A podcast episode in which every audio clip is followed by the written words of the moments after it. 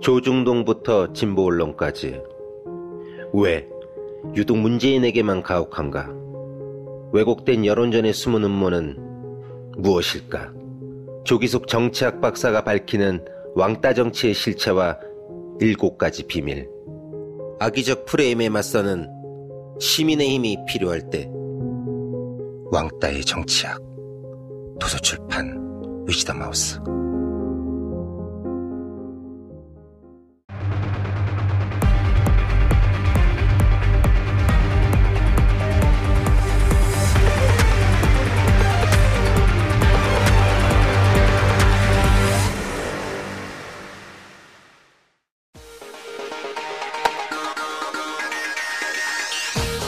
여러분의 오후를 확 뒤집겠습니다. 정봉주의 품격 시대 정봉주입니다.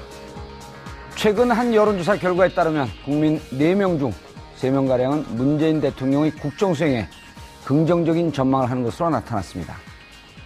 문 대통령이 대한민국의 새로운 희망을 보여주는, 보여주길 바란 국민들이 그만큼 많다는 방증이 아닌가 싶은데요. 잠시 후 여론조사 전문가분들과 함께 문재인 대통령 국정 지지도 조사를 비롯한 19대 대선 득표율의 의미 자세히 살펴보도록 하겠습니다. 소통, 개혁, 젊음. 최근 문재인 대통령 행보에 대해 각종 언론에서 평가하고 있는 말들인데요. 취임과 동시에 연일 화제를 낳고 있는 대통령 행보에 대해 오늘 자세히 짚어보도록 하겠습니다. 5월 10일 금요일 정봉주 품격 시대 시작합니다. 대한민국의 현재와 미래를 책임질 문재인 대통령 정부가 출범한 가운데 문 대통령이 앞으로 국정 수행을 어떻게 해나갈지를 전망하는 여론조사가 나와 이목이 집중되고 있습니다. 여론조사 전문기관 리얼미터가 10일과 11일 양일간 조사한 결과 문 대통령이 국정 수행을 잘할 것이다라는 의견은 74.1%, 잘 못할 것이다라는 의견은 16.1%로 나타난 상황. 한편 차기 대통령의 1순위 국정 가치를 묻는 질문에는 정의가 32.3%를 차지한 한편 1순위 국정과제로는 적폐청산과 개혁이 30.8%를 차지했습니다. 41.1%라는 압도적 승리로 당선된 문재인 대통령에게 과연 국민들은 어떤 기대를 걸고 있는지 각종 여론조사들을 통해 자세히 살펴보겠습니다.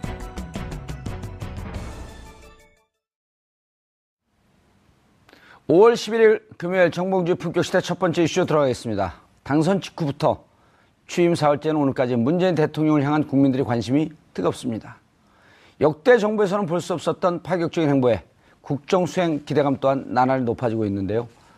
그간 표심의 움직임을 알기 쉽게 분석해 주었던 전문가분들 모시고 5일, 5월 9일 대선부터 지금까지의 여론 동향은 어떻게 변하고 있는지 말씀 나눠보도록 하겠습니다.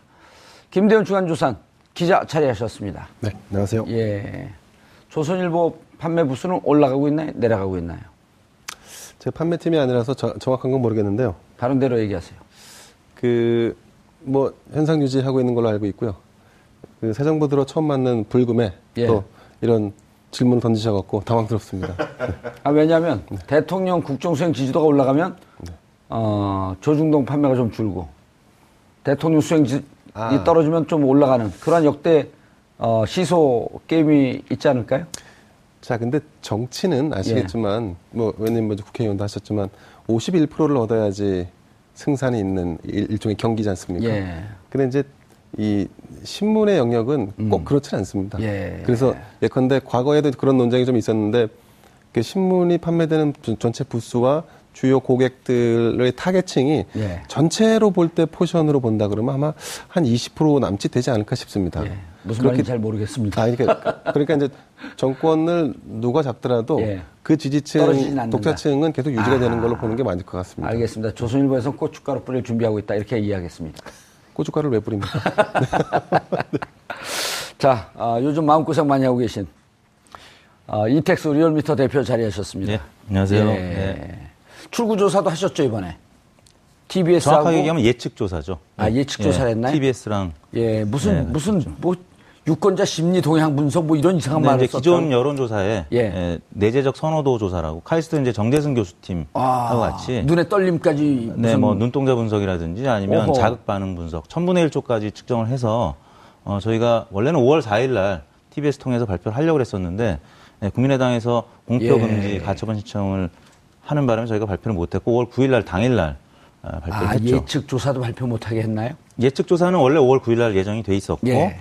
어, 부동층 분석 조사를 5월 4일날 어, 해보려고 했었는데 아, 가처분 신청을 해서. 성관위하고 또 법원이 가처분 신청 그게 받아들였습니다. 정확한 이름을 뭐라고 표현하던데요? 어, 뭐 다양하게 있는데 이제 신경과학 부동층 분석 이렇게 에, 명명을 하는데요. 왜 웃으세요? 아, 신경 저는, 네. 뭐 저는 개인적으로 그 카이스트 정재승 교수님을 잘 알고 있습니다. 그 네. 뇌과학을 전공하신 분이지 않습니까? 아, 네. 신경과학 부동층 분석. 가장 그 낯설 것 같은 분은 우리 저, 저 음. 예. 정현님 아니실까 싶습니다. 그러니까 제 뇌가 정상인지 한번 조사를 해봐야겠습니다. 자, 그리고 윈지코리아 컨설팅 부대표 박시영 부대표 자리하셨습니다. 네, 반갑습니다. 예. 윈지코리아 컨설팅의 박시영입니다. 이번에도 많은 여론조사 기관들과 함께 아, colla collabo 네. 협업을 해갖고 많이 좀 적중을 시켰죠. 네, 뭐 저희도 자체적으로 그 비공표 조사들을 음. 계속 깜깜이 기간에 했었고요. 예. 안심번호로 조사를 했었고 저희도 리얼미터와 비슷하게 자체 발표를 하려고 준비를 하고 있다가 예. 성관위에 물어보니까 음. 비공표 조사를 통해서 예측 조사를 발표하는 건 안 된다. 아하. 기존에 공표된 조사에서 부동층에 대해서 이렇게 분석해서 예. 발표하는 건 가능하지만 그래서 발표를 하지 못했는데 같이 활동하는 누구 팀원이 아, 우리의 공통된 견해입니다 하면서 올- 그 SNS에 올렸더라고요.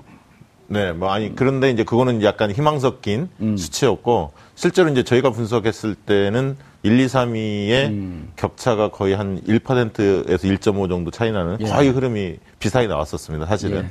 만약에 그걸 발표를 했다면 음. 굉장히 반응이 뜨거웠을 뻔했습니다. 예, 아무도 관심이 없었을 텐데. 예, 그 발표한 사람이 또 고등학교 동문. 아 그거는 저기 어 다른 분이고요. 예. 원래 이제 회사에서 예측한 건 아, 따로 회사에서? 또 존재하고 있었습니다. 알겠습니다. 시청자 여러분들께서도 어, 전문가분들과 함께 샵 5400으로 다양한 의견 보내주시기 바라겠습니다. 자, 총 투표율 77.2%, 어, 문재인 대통령이 받은 득표율 41.1%. 이번에 여론조사가 계속 이제 정치부 출입하면서 조사를 하는데 여론조사에 대해서 이번에 유독 관심이 좀 높지 않았었나요? 아무래도 정봉주의 품격 시대에서 프로를 여론조사를 했잖아요. 네, 그 정도 예. 또한 게 영향을 미치지 않았을까 하는 생각을 좀 듭니다. 아, 저도 그건 그 동의하는 게 왜냐하면 네. 여론조사 전문가들을 좀 홀대하는 경향이 있었어요 그 전에. 아 그랬었나요? 예, 그러니까 필요할 때만 불러다가 어, 어떻게 되고 있습니까? 경향만 물어보고. 근데 이제 저희는 매주 그 날을 찍은 게 전체적인 트렌드를 분석을 하면서 국민들에게, 시청자분들에게 이렇게 흐름이 가고 있다라고 하는 것을 정확한 데이터를 주기 위해서 정규적으로 했던 거거든요. 특히 리얼미터 예. 그리고 윈지코리아 예. 제가 두 분하고 이제 그 깜깜이 선거 기간 내에 같이 카톡도 주고받으면서 이제 추이를 좀 예. 여쭤보고 했었는데 계속 전화 통화한 거 알고 있습니다. 예 매우 정확한 데이터 아. 말씀해 주셔갖고 제가 아 이게 출구 조사가 이제 그 크게 필요성을 느끼지 못할 수도 있겠다 아. 뭐 이런 생각까지도 들더라고요. 아니, 그러니까 기자분들도 네네. 실은 여론조사에 대해서 잘 알고 있는 듯 하면서 여론조사의 중요성을 좀 경시하는 분들이 많아요. 그러니까 이제 속칭 이제 여론조사의 데이터와 실제 바닥 민심이 다르다 뭐 이런 식의 논평을 많이 하죠. 음. 근데 이제 실제로 그게 저희가 이제 현장 가서 취재를 해보면 예컨대 민심 동향을 파, 뭐 파악한다고 해서 이제 시장도 가보고 하면 이 음, 예컨대 그 워딩을 따고 목소리를 들을 수 있는 분들은 굉장히 또 한정돼 있어요. 대부분 그렇죠. 이제 예. 언론을 기피하거나 아니면 이제 자기의 어떤 생각을 표현하는 거를 주저하는 분들이 많거든요. 그러다 보니까 이제 그런 것들을 감안해서 과학적으로 데이터화한 여론조사 기관 결과는 굉장히 의미가 있다고 보여지죠. 예. 이택수 리얼미터 대표님, 지금 어, 77.2%, 어, 대통령이 받은 득표율 41.1%. 어, 투표율은 제가 모 방송국에서 얘기한 게 77.7%, 여기서도 77.7% 예견했거든요.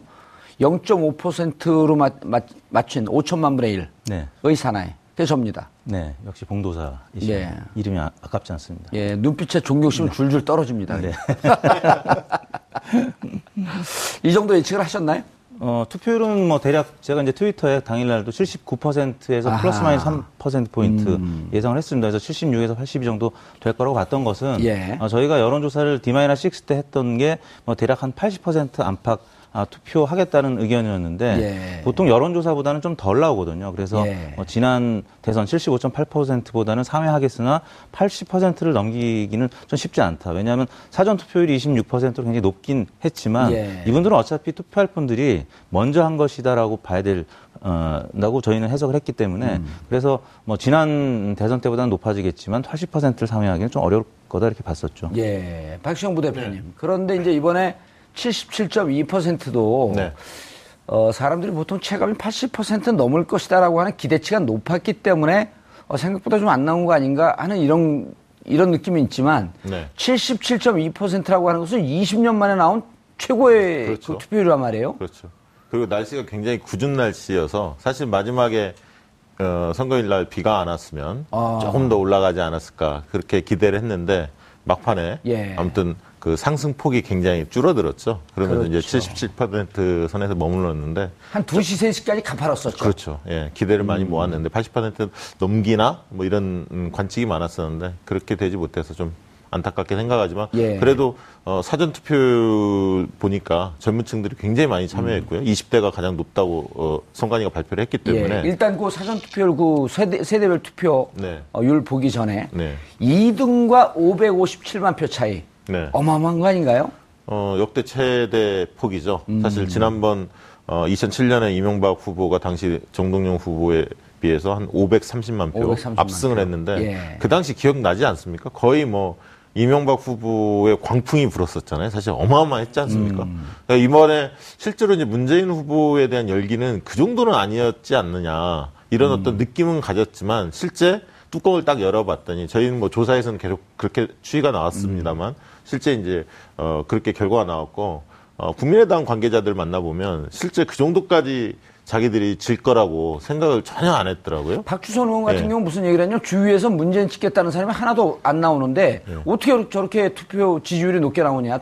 네. 이런 얘기까지 했었잖아요. 네. 그게 뭐 사실은 정치적 노림수 측면에서 말씀하셨다고 보고요. 일단은 실제로 이제 여론조사를 존중하는 그 후보나 캠프 측은 과학적인 선거전을 치를 수밖에 없습니다. 그렇죠. 그러나 감에 의존하는 그런 선거 방식은 어 이제는 안 되죠. 이제는 네. 그 그런 방식은 지양해야 하지 음. 않을까 그렇게 생각이 듭니다. 여론조사를 그 중요시하게 보고 여론조사를 근거로 해서 좀 과학적인 선거운동을 하려고 하는 이런 분들이 어찌 보면 선진적인 정치인들 아닌가요? 그렇죠. 앞서 나갈 수밖에 없죠. 음, 예. 그 본준 본 사람 중에 누가 가장 그 여론조사를 높이 평가하는가요? 저는 정봉주 의원님이 가장 높은 것 같습니다. 네, 출연료 예. 조금 더 올리겠습니다. 네. 감사합니다. 그 투표율이 더 높. 높을 수 있었는데 예. 높지 못했던 이유 중에 하나를 한시에 사전 투표율을 합산해서 데이터를 보여준 그때부터 약간 좀 투표에 대한 그 아. 적극성이 좀 떨어지는 음. 부분이 좀 어, 생겼다고 생각합니다. 예, 어, 많이 어? 했네. 음. 저렇게 많이 했어? 그래서 제가 오히려 다음번에 만약에 사전 투표율을 합산할 때는 투표가 다 종료된 뒤에 그냥 종료 이후에 사전 투표율을 합산하면 아, 본인들이 훨씬, 계산해 나가게 그렇죠. 예. 훨씬 더 높은 투표율이 나올 수도 있겠다는 생각이 들더라고요. 네. 저희가 내부적으로 예. 이 투표율 어, 관련해서 어, 79% 안팎이 될 거라고 전망을 했던 게 에, 5년 전 선거나 10년 예. 전 선거나 저희가 시간대별 투표를 보면은 어, 원래 과거에는 6시까지 투표를 하지 그렇죠. 않았습니까? 예. 근데 12시까지 하는 어, 투표가 전체의 46% 아, 정도가 하더라고요. 그 이후에. 네. 근데 어허. 그 시간대별로 늘어나는 증가 속도가 굉장히 에, routine해요. 그래서 어, 이번 선거도 routine하다라고 하는 것은 일정한 흐름을 고, 균형적으로 네. 갖고 있다. 5년 전이나 10년 음. 전이나 똑같다라는 아. 거죠. 라, 어, 라이프 스타일이 우리 국민들이 항상 투표하는 시간이 정해져 있, 는것 아, 같습니다. 아, 계속 영어에서 내 지금 통역을 해야 되는 게 어려움이 있어요.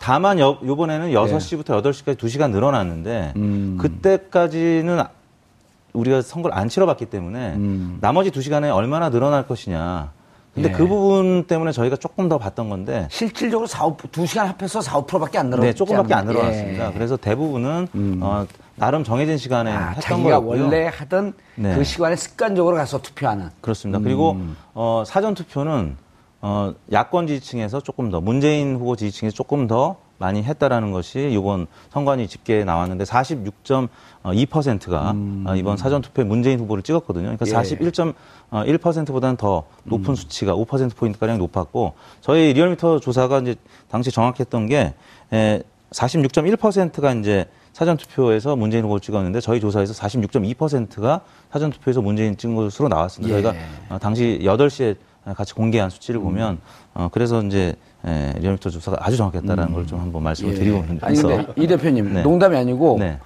어 저는 이제 우리가 그 상업, 네. 기업, 비즈니스, 시장, 친화적 어 네. 자본주의 사회 아니에요? 네. 돈은 좀 버셨어요? 어땠어요?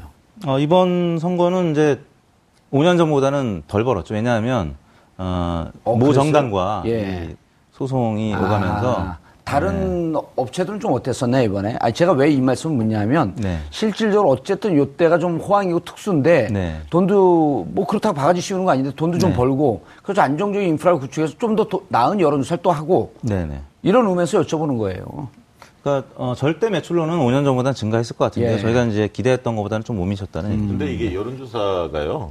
그 대선 때 돈을 버는 여론조사 기관은 한정적입니다. 몇 군데 안 됩니다. 아, 출구조사 방송가 뭐 예. 뭐 출구조사 하는 데랑 뭐 리얼미터나 몇 군데 안 예. 됩니다. 사실은 어, 오히려 이제 총선이나 총선, 지방선거나 이렇게 음. 후보자 군이 많은 선거에서 예. 여론조사 기관들이 좋지 뭐 알겠습니다. 특별히 예, 대선 때 그렇지는 아니, 기업들도 않다. 잘 돼서 또 좋은 일자리 네. 만들고. 네. 네.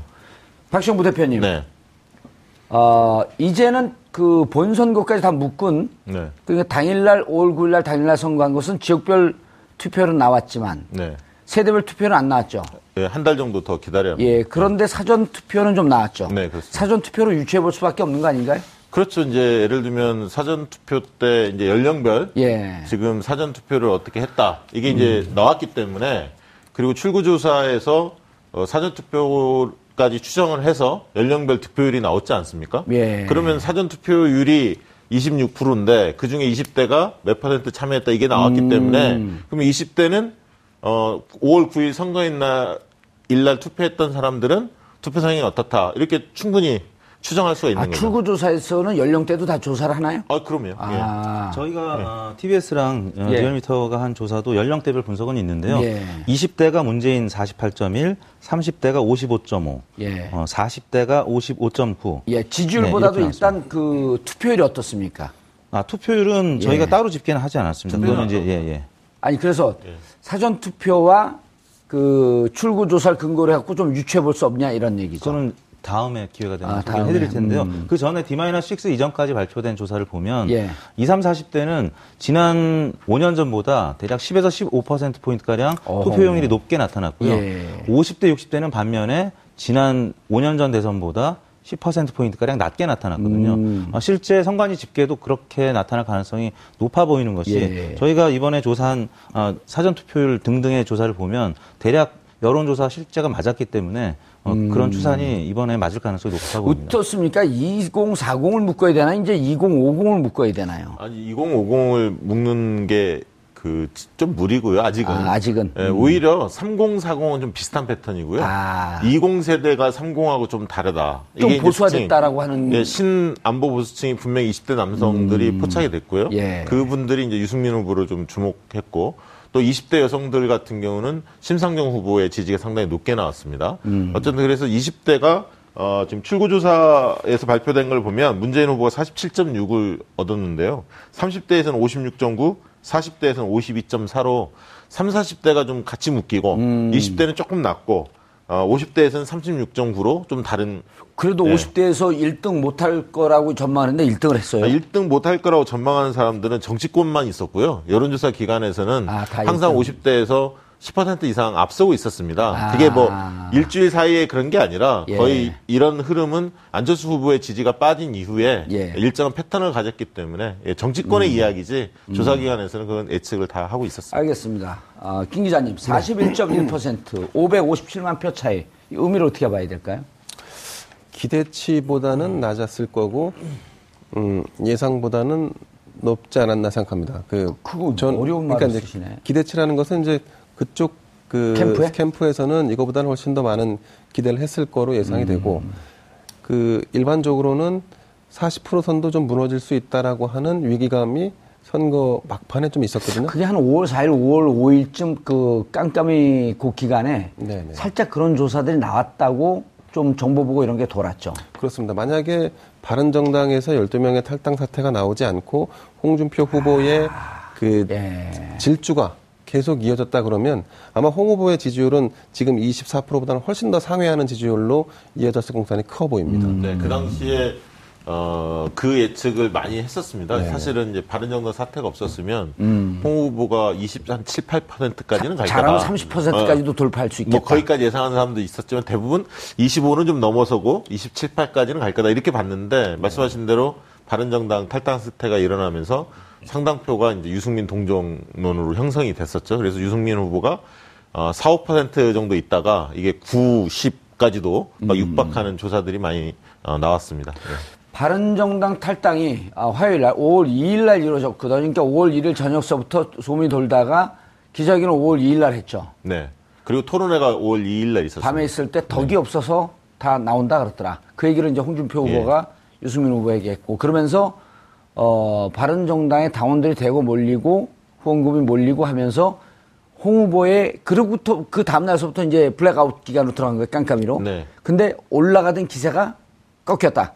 예, 꺾였, 뭐 하락하지는 않았지만 음. 한 1, 2% 조금 떨어지긴 했습니다만 어쨌든 예. 상승세 확실히 꺾여버린 거죠. 음. 그렇기 때문에 홍 후보의 지지율이 저희 이제 안심번호 같은 걸 해보면 19%에서 20% 정도 나왔습니다. 그래서 보정을 하면 한 22 정도에 있었고요.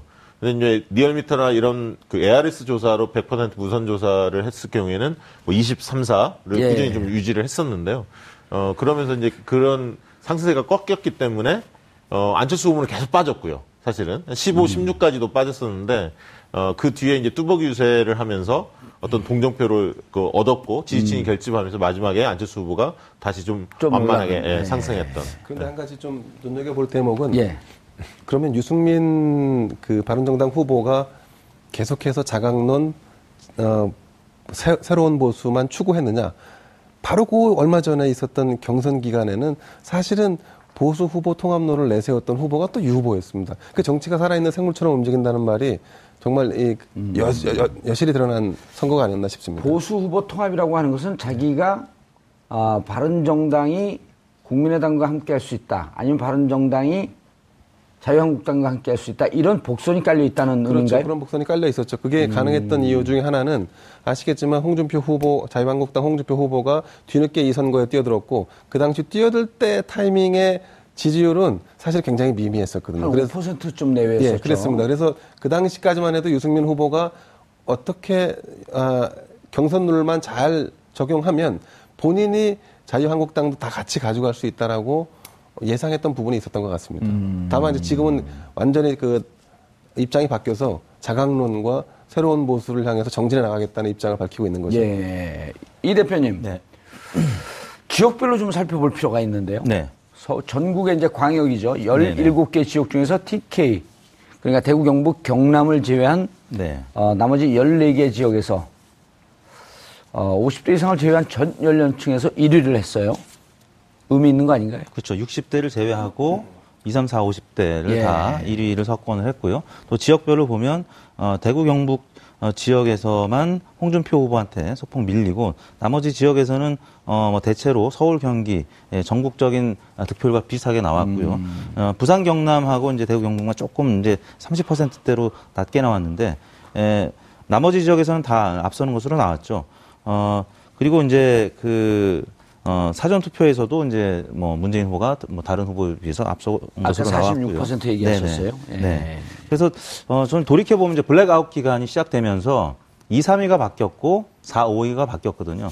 유승민 아. 후보가 아까 말씀하셨던 어, 13명의 탈당 그 예. 어, 사건이 없었다면 5위로 끝났을 수도 있는데 미세하게나마 0.6%포인트 어, 차이로 심상정 후보를 이겼던 거는 바로 그 사건 때문이었다고 보고요. 음. 또 블랙아웃 기간 시작된 그 무렵에 홍준표 후보와 안철수 후보가 어, silver cross가 일어났던 조사가 두세 군데 있었거든요. 음. 그러다 보니까 막 블랙아웃 들어가는 그 시점에. 예. 그래서 이제 5월 2일 이후에 5월 3일, 4일 조사를 돌이켜 보면은 그때 홍준표 후보가 조금 2, 3일 정도 더 상승하는 기세를 보이다가 13명 후보가 이제 탈당해서 다시 당으로 한국당으로 들어오는 뭐 그런 상황에서 꽤 많은 역풍이 불었죠. 그래서 이제 상승세가 주춤해졌는데 아무튼 어, 그 사건이 아니었다면 홍준표 후보도 사실 더 올라갈 수 있었는데 좀 아쉬운 대목이죠. 25%를 넘을 거라고 봤는데 24%에 그쳤던 것이 바로 아쉬운 대목이라고요?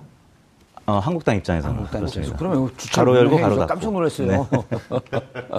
한국당 입장에서 조금 더 국민의당 입장에서는 좀 아쉬운 게 예. 저희가 이제 그 아까 어, 신경과학 부동층 분석 했던 어, 걸그 보면 대 신경과학 부동층 분석. 네, 부동층에서는 문재인 후보가 41.6%로 나왔고요. 그 다음에 2등이 안철수 후보였습니다. 28.1%. 음. 3등이 홍준표 13.5%였는데 이 조사가 만약에 5월 4일 날 어, 만약에 가처분 신청 안 했으면 발표됐을 수도 있거든요. 근데 golden cross, 어, silver cross가 어, 나타났던 거랑은 좀 다른 분위기. 안철수 후보가 아, 홍준표 후보를 앞서는 2, 3위가 또 바뀌었을 수도. 그랬을 수도 있죠. 근데 이제 국민의당은 이 수치를 몰랐죠. 그래서 어 혹시 리얼미터 조사가 본인한테 아, 슬쩍 좀 찔러주지 그랬어요. 그러게 말입니다. 국민의당에 제가 아는 후배들도 있는데 아무도 물어보질 않더라고요. 그래서 그걸 물어봐서 실, 음. 슬쩍 찔러줬으면 아마 가처분 신청 안 했을 수도 있는데 이런 생각이 들지 않았을까요? 국민의당의 주적은 문재인이 아니라 이택수다. 그리고 또 하나 아쉬운 거는 5월 9일 날 이제 발표한 예. 당일 예측 조사가 갤럽 있고 리서치뷰가 있었습니다. 저희 말고도 두 군데가 더 있었는데 5월 9일 날. 예, 5월 9일 날 예. 전화 조사로 예측했던 조사 기관이 리얼미터와 갤럽과 리서치뷰가 있었습니다. 네. 공교롭게도 안철수 후보만 실제 예, 득표율보다 많이 낮았어요. 리얼미터가 19.1, 갤럽이 19.6, 리서치뷰는 18.0. 근데 안철수 후보가 21.4%를 득 표했거든요. 그러니까 20% 넘는다는 여론조사가 그때 블랙아웃 기간에도 거의 없었잖아요. 네, 없었습니다. 그러니까 여론조사 기관들에 대해서 홍준표 후보도 마찬가지지만 안철수 후보는 뭐 소송까지 가면서 여론조사 기관의 결과를 애써 무시하고 음. 평가절하 하다 보니까 안철수 후보 지지층들이 여론조사 기관에 전화가 왔을 때 안 받은 겁니다. 이거는 어, 실제 D-6 그 전까지도 영향을 미쳤다고 보고요. 음. 그건 어, 결코 향후에도 올바른 선거 캠페인의 전략이 아니라는 거죠. 음. 하나 덧붙이면 그 그러니까 왜 여론조사 기관하고 싸워요? 그 심층 출구 조사를 했지 않습니까? 그 조사 결과를 보니까 중도 성향에 있는 분들이 선거 당일날 표심을 바꾼 게 제일 많아요.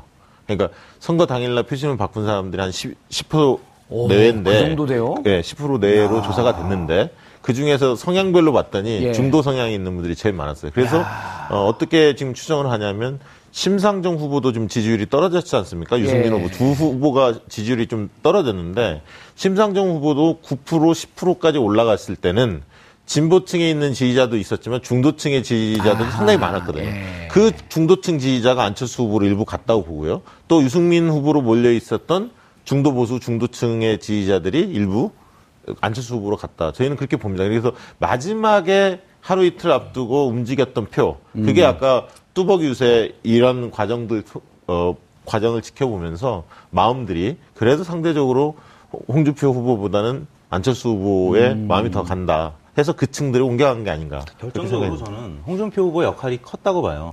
홍준표 후보가 계속 양강 구도로 가고 있다. 또 골든 크로스가 곧 일어날 것이다. 음. 그러다 보니까 저는 이제 직접 어, 호남에 사는 혹은 출신 후배들이 얘기한 것이 음. 원래는 안철수 후보를 찍으려고 했는데 양강구도로 간다고 하니까 홍준표 대 문재인 이러다가 아. 홍준표 후보가 집권할 수 있겠구나 안 되겠다 그래서 문재인 야. 후보를 찍었다는 후배들의 연락이 있었습니다. 어, 뒤늦게 그 네. 선거 캠프에 임명장을 좀 보내줘야겠는데요. 블랙 아웃 기간에 아무튼 어, 홍준표 후보 혹은 음. 어, 한국당에서 벌인 여러 가지 선거 전략 아. 어, SNS 상에서 사실 어, 출처 불명의 예. 여론조사 결과들이 많이 돌았었는데 그게 한국당 오히려 발 여론조사 결과가 예. 양강 구도인 것처럼 음. 막 돌기도 했었거든요. 그게 오히려 안철수 쪽에 가 있던 이런 호남의 지지자들 그분들은 네. 반드시 정권 교체를 해야 된다라고 하는 절, 절박함이 있었는데 그게 오히려 문으로 가는 그렇습니다. 어. 심상정 후보 지지층도 일부 이탈해서 문으로 음. 가고 뭐 불안했던 거죠. 가짜 뉴스가 워낙 판을 찼기 때문에 뭐 예. 출구 조사도 막 노출, 그 노출된 것처럼 음. 아침 점심 때 막 돌아다녔거든요. 그러니까 그 그 이 깜깜이 선거의 규정 때문에 오히려 더 어, 민심이 예. 혼란스러워하고 저희가 예측을 예. 했었잖아요. 깜깜. 네. 자 다른 뭐 서울 지역 들어가보기 전에 지금 말씀 나왔던 깜깜 선거 그 얘기 좀 얘기를 좀 해보시죠. 어 기동민 의원이 이거 지금 없애야 된다. 우리가 몇 차례 이제 그 사전에도 얘기했지만 결과적으로 보게 되면 깜깜 선거라고 하는 게 국민들의 표심이 표심을 결정하는데 도움은 안 됐다 이렇게 볼 수 있지 않나요? 그러니까 표심을 왜곡하는데 오히려 활용 악용됐기 때문에 음. 저는 이제 개인적으로 볼 때 다른 선진 그 미국이나 뭐 프랑스나 예.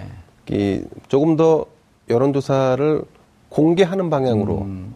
가는 게 훨씬 더 유권자들에게 도움이 되지 않나. 과거에는 이제 공개하지 않았다는 이유는 그 밴드웨건이나 아, 뭐 그렇죠. 그렇죠. 그, 밴드 예, 밴드 여건 아니면 언더독처럼 뭔가 이렇게 표를 대세에 의해서 쏠려가는 이런 양상으로 음. 치러지지 않을까 하는 우려 뭐 이런 것들이 복합적으로 작용하다 보니까 선거 그 6일 전에는 공표를 못 하게 해 놨는데 음. 오히려 지금 아시겠지만 온갖 가짜 뉴스들이 횡행하다 보니까 더군다나 이제 그렇죠. 더, 더군다나 네. 각 정당이 자기들에게 유리할 것으로 생각하는 전략들을 폈지만 실제로는 그 반대 현상으로 나타나는 이게 유권자의 표심과 왜곡된 현상이 나타나는 거겠죠. 예. 그렇다 보니까 이제 저는 오히려 당일까지도 사실은 선거 여론조사를 공표 근데 사실은 당일날 하지 않을 겁니다. 왜냐하면 뭐 소위 말해서 장사가 안 될 터이기 때문에 그렇죠 할 필요가 예. 없죠. 그 전날까지만 해도 그렇죠, 전날까지. 아 예. 이제까지 표심이 이렇게 됐고 나는 이렇게 이렇게 표심 내 그 후보를 바꿨거나 혹은 네. 내 유지하고 있었는데 전체적인 상황을 보니까 최종 결정을 이렇게 해야겠네.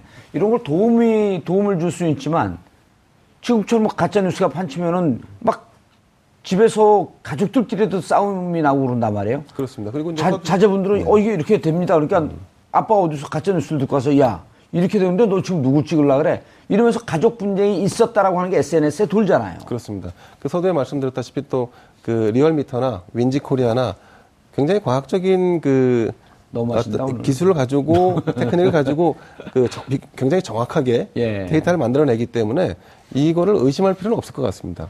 그렇죠. 네, 네, 네, 네. 예. 그리고 그래서 어, 좀 이제 깜깜한 건좀 없어. 그리고 국민들이 여론조사를 보고 그거를 많은 쪽으로 쫓아간다? 이 미 촛불을 1,700만이 촛불을 들었던 국민들인데요. 그렇습니다. 대한민국 태국기까지 하면 더 많습니다.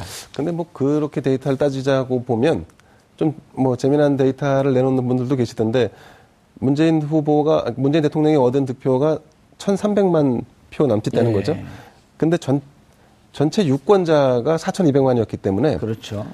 문재인 대통령을 찍지 않았던 유권자가 2,900만이나 예. 되는 겁니다. 예. 한 60%가 넘어가죠. 그렇습니다. 음. 네네.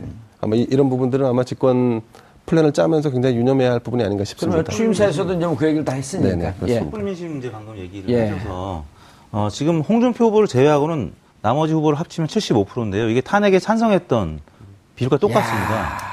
그래서 촛불 민심이 대선에 결정적으로 영향을 미쳤다. 탄핵 찬성은 85%였었는데요. 아, 저희가 이제 막바지에 음. 예, 어, 탄핵 막바지에는 75대 대략 20 정도로 나왔거든요. 모든 여론조사 결과는 예. 리얼미터를 근거로 하시는군요.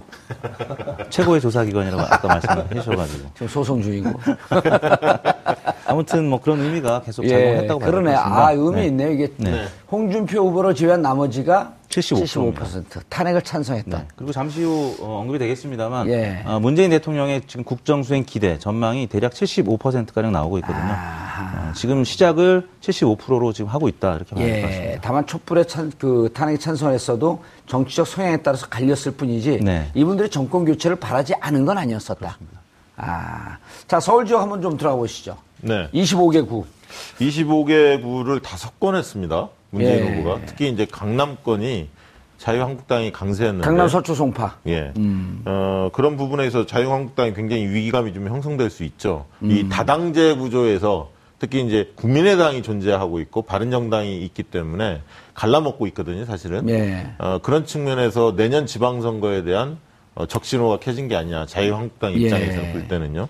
그래서 어, 내년 이제 지방선거에 대한 여러 이야기들이 오고 가고 있는데 가장 중요한 변수는 두 가지인 것 같아요. 첫 번째는 문재인 후보의 국정 지지도가 어느 정도 선까지 유지될 음. 거냐. 이게 가장 중요하죠. 왜냐하면 집권 1년 차에 이게 치러지는 지방선거이기 때문에 안정론이 힘을 받을 가능성이 크거든요. 그러려면 상대적으로 유리하죠. 그렇죠. 그러려면 국정 지지도가 한 60% 이상을 계속 유지를 하면 음. 여권이 상당히 압승할 분위기가 형성된다고 봅니다. 그게 첫 번째고요. 두 번째는 과연 바른정당과 자유한국당 지금의 형태대로 독자적으로 갈 거냐, 아니면 다시 통합을 할 거냐, 이런 어떤 보수의 분열이 음. 이 다시 통합의 분위기로 바뀔 거냐, 이런 부분들도 중요하다 봅니다. 그래서 대통령 지지도와 어, 구도의 문제, 이 두 가지 문제가 어떻게 흘러가느냐에 따라서 내년 지방선거가 향방이 많이 바뀔 것 같습니다. 예, 자. 조금 첨언을 하면 예. 그 2012년도 대선 결과도 한번 볼까요? 그 문제 그 박근혜 후보와 문재인 후보가 대결을 펼쳤는데 그, 그때는 뭐 확연한 양강 구도였죠. 근데 투표 결과는 거의 55대 강남 3구를 평균을 냈을 때 55대 45 정도였습니다. 그러니까 아, 강남의 표심 네. 당시 후보가 이겼나요? 이겼죠. 이겼죠. 55대 45. 예, 예, 그렇습니다. 그러니까 음. 어느 한쪽으로 완사이드하게 강남의 표심이 가지 않는다. 과거처럼 이념이나 어떤 뭐 그 경제의 경제력의 어떤 많고 적음 이런 틀로 바라보기는 좀 어려울 것 같고요. 음. 이제는 그 80년대 90년대 대학을 다닌 그 나이 이 또래 그러니까 이를테면 40대 50대가 강남 전체 주민들의 어떤 그 중심을 잡고 있다. 음. 그래서 이분들의 어떤 앞으로의 선택도 그 투표를 할 때 선택이 굉장히 합리적인 선택. 이걸 예. 또 다시 이제 약간 이념의 틀로 보자면 굉장히 중도적인 성 향이, 성향으로 음. 좀 변해가는 것이 아닌가. 우리가 지금 그걸 놓치고 어. 마냥 강남 3구는 예컨대 보수 정당에 그러네요. 유리할 것이다라고 바라보는 거는 음. 이제는 조금 좀 바뀌지 않았을까 싶습니다. 근데 느닷없이 네. 이런 생각이 드네. 김대영 기자가 강남 3구에 살고 있을 것 같아요. 아, 저는 예. 그 TBS가 위치하고 있는 상암동에 살고 있습니다. 아, 상암동에. 네, 여기는 뭐 압도적으로 그 또 진보 진영 성향이 높은 데인데. 여기가 문재인 후보가 1위 한 지역입니다. 1위를 그렇죠, 했죠. 마포. 네, 네. 서울에서. 마, 그렇습니다. 근데 마포는 음. 좀 특이하게 그 계속 그 민주당 후보 그러니까 이를테면 진보 색채의 정당의 후보들이 국회의원을 하고 구청장을 하고 있는 지역이죠. 예. 네, 그게 이제 여기 상암하고 저기 이제 홍대 앞 이런 데가 네. 개발되면서 1인 가구가 많아지면서 네네. 네. 젊은 세대 20대, 네. 30대가 대거 유입되면서 급격하게 바뀐 지역 중에 하나죠, 여기가. 그런데 여기 마포에 또 제가 살다 보니까 마포의 특성 같은 게 좀 하나 보이는데 어허. 마포가 의외로 개방적이기보다는 더 그러니까 개방적이지 않은 게 더 많습니다. 왜냐하면 예를 예를 들자면 그 마포 지역에 의외로 대형마트가 별로 없어요. 그 대형마트가 없는 이유는 뭐냐? 그 소상공인들의 입김이 그만큼 셉니다. 음. 그러니까 소상공인들의 입김이 세다 보니까 그 입김을 정책에 반영하는 예컨대 구청이라든가 이런 데서 그런 그 거대 자본들의 진입을 막고 있어요. 음. 그러니까 요 마포구민만의 좀 약간 특성이 좀 있다는 아. 설명을 좀 드립니다. 네. 마포구청장 노리고 있나요? 마포구청장님이 어, 구정을 잘 이끌고 계시는 걸로 알고 있습니다. 예, 연세가 네. 좀 있으시죠, 거기가. 예, 그렇습니다. 예, 알겠습니다. 안 노리고 있는 거죠? 아, 마포구를 너무 잘 파악하고 있어갖고. 아, 저는 사실은 요 전, 전에는 성북구에 살았었습니다. 예. 네. 거기서 경선에서 떨어졌나요? 자, 아, 근데 강남 서초 송, 그 강남 서초 송파 제가 살고 있는 압구정동 청담동은 또 졌어요. 그 거기는 아 거기도 교육 수준이 높은 데인데 그 돼지발정제 기사까지 나왔는데 그거를 찍는 건 전 좀 이해가 안 가더라고요. 근데 압구정동 같은 경우는 60%가 나왔어요. 그홍 예, 홍 후보가. 네.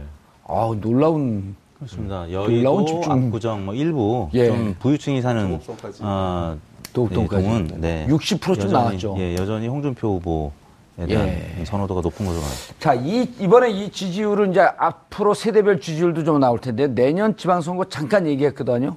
이대로 가서 문재인 후보 대통령의 지지율이 뭐 지금 이제 한 75%쯤 나오는데 현실적으로 봤고 그 내부에서 좀 실수만 안 하면 요게 하나 한의문 기간이라고 해갖고 한 1년 정도는 유지가 되지 않나요? 1년까지 요즘에 안 갑니다. 과거에는 음. 이제 허니문 기간 하면 보통 한 6개월, 6개월. 정도를 이야기했는데 아, 예. 점차 짧아지는 것 같아요. 예. 그러니까 과거에 박근혜 정부, 이명박 정부도 인사 문제 초반에 기억나십니까? 그 강부자 고소영 내가 예. 이명박 정권 초, 초기에 이 인사 문제 때문에 어, 초기부터 꺾였습니다, 많이. 음. 그 박근혜 정부도 마찬가지로 인사 문제가 초반에 터졌었습니다. 그래서 총리 인준이 잘 안 되고 막 이랬었죠.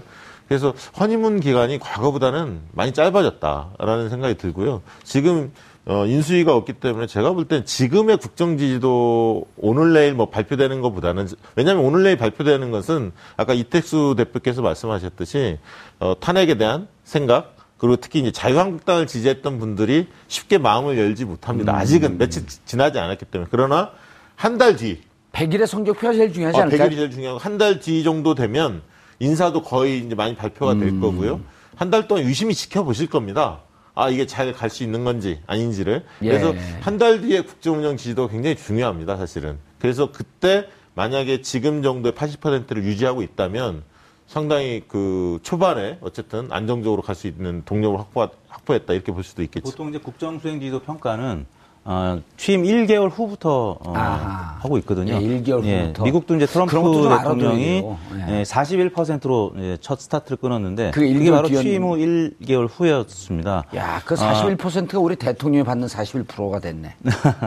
근데 이제 아무튼 지금은 국정수행 전망으로 예, 잘할 전망. 것이다라고 음. 이제 기대치를 조사하는 건데 예. 한달 후부터는 어, 현재형으로 음. 어, 잘 하고 있습니까라고 물어봤을 때는 대략 한 10% 포인트는 떨어지게 되어 있습니다. 예. 앞으로에 대한 기대는 크지만 현재는 어, 아까 조금 전 언급하셨던 것처럼 이제 인사청문회로 들어가게 될 텐데 박근혜 전 대통령도 어, 처음에 총리 지명부터 좀 삐끗했죠. 그래서 예. 이제 김용준 총리 지명자가 낙마했었고 또 기억하시겠지만 윤진숙 해수부 장관 음. 뭐 청문회 때 잘 모르겠다. 사랑합니다. 네, 그래서 아, 많은 국민들이 네. 실망했고 또 일부 장관 후보는 어 아마 이제 미래창조부 장관 후보자였던 것 같은데 그분은 아예 또 어, 청문회도 못하고 그만뒀고 음. 뭐 이런 과정을 통해서 어, 많은 국민들이 한 10%포인트는 지지를 철회하는 그래서 음. 박근혜 대통령도 당시에 어, 취임 첫 주에 국정수행 지지도가 국정수행 전망은 60%대였는데 예. 국정수행 지지도가 58, 54.8%로 제가 했거든요. 그래서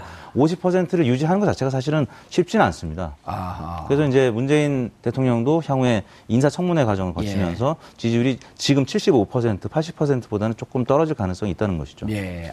국정 수행 지지도도 굉장히 중요한 잣대가 될 겁니다. 아마 내년 지방선거는. 예. 예. 근데 지금 이제 그거 말고도 변수들이 존재하는 게 어쨌든 정치권에 지금 뭔가 그 변화를 모색하고 있는 와중에 있습니다. 아직까지는 예. 이제 그 대선을 치른 지 얼마 되지 않았기 때문에 전체적으로 어떤 그 구체적인 액션은 안 나오는데 오늘 같은 경우 이미 이제 시작이 된게 국민의당에서 바른정당에 러브콜을 보냈습니다. 같이 하자. 같이 해야지 우리가 음. 이, 이 전국에서 캐스팅 보트를 확실하게 쥐고 집권당과 또 자유한국당 사이에서 뭔가 모색할 수 있다 이런 얘기를 했는데 예.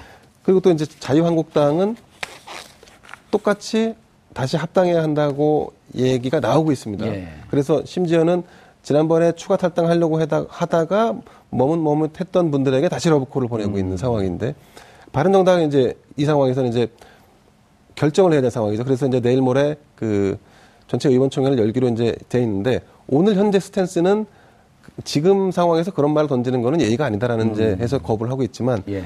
뭐 그런 것들이 내년 지방선거에 영향을 미치지 않을까 싶습니다. 예, 네. 알겠습니다.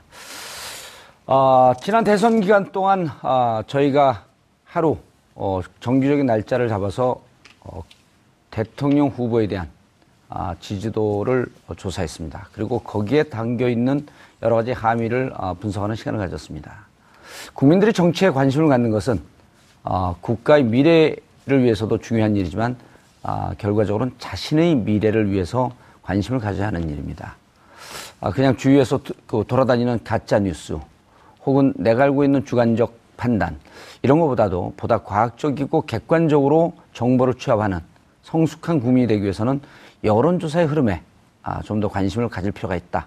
는 것이 저희 정봉주의 품격 시대가 내린 결론입니다. 정봉주의 품격 시대에서는 여러분의 소중한 의견을 받습니다. 샵 5400으로 다양한 의견 문자로 보내주시기 바라겠습니다. 100원의 정보 이용료가 부과됩니다. 한 발 더 깊이 들어가는 시사 분석 여러분은 지금 생방송으로 진행하는 정봉주의 품격 시대와 함께하고 계십니다. 오늘 방송 좋았나요? 방송에 대한 응원 이렇게 표현해 주세요. 다운로드하기, 댓글 달기, 구독하기, 하트 주기. 더 좋은 방송을 위해 응원해 주세요. 그리고 2부도 함께 해 주세요.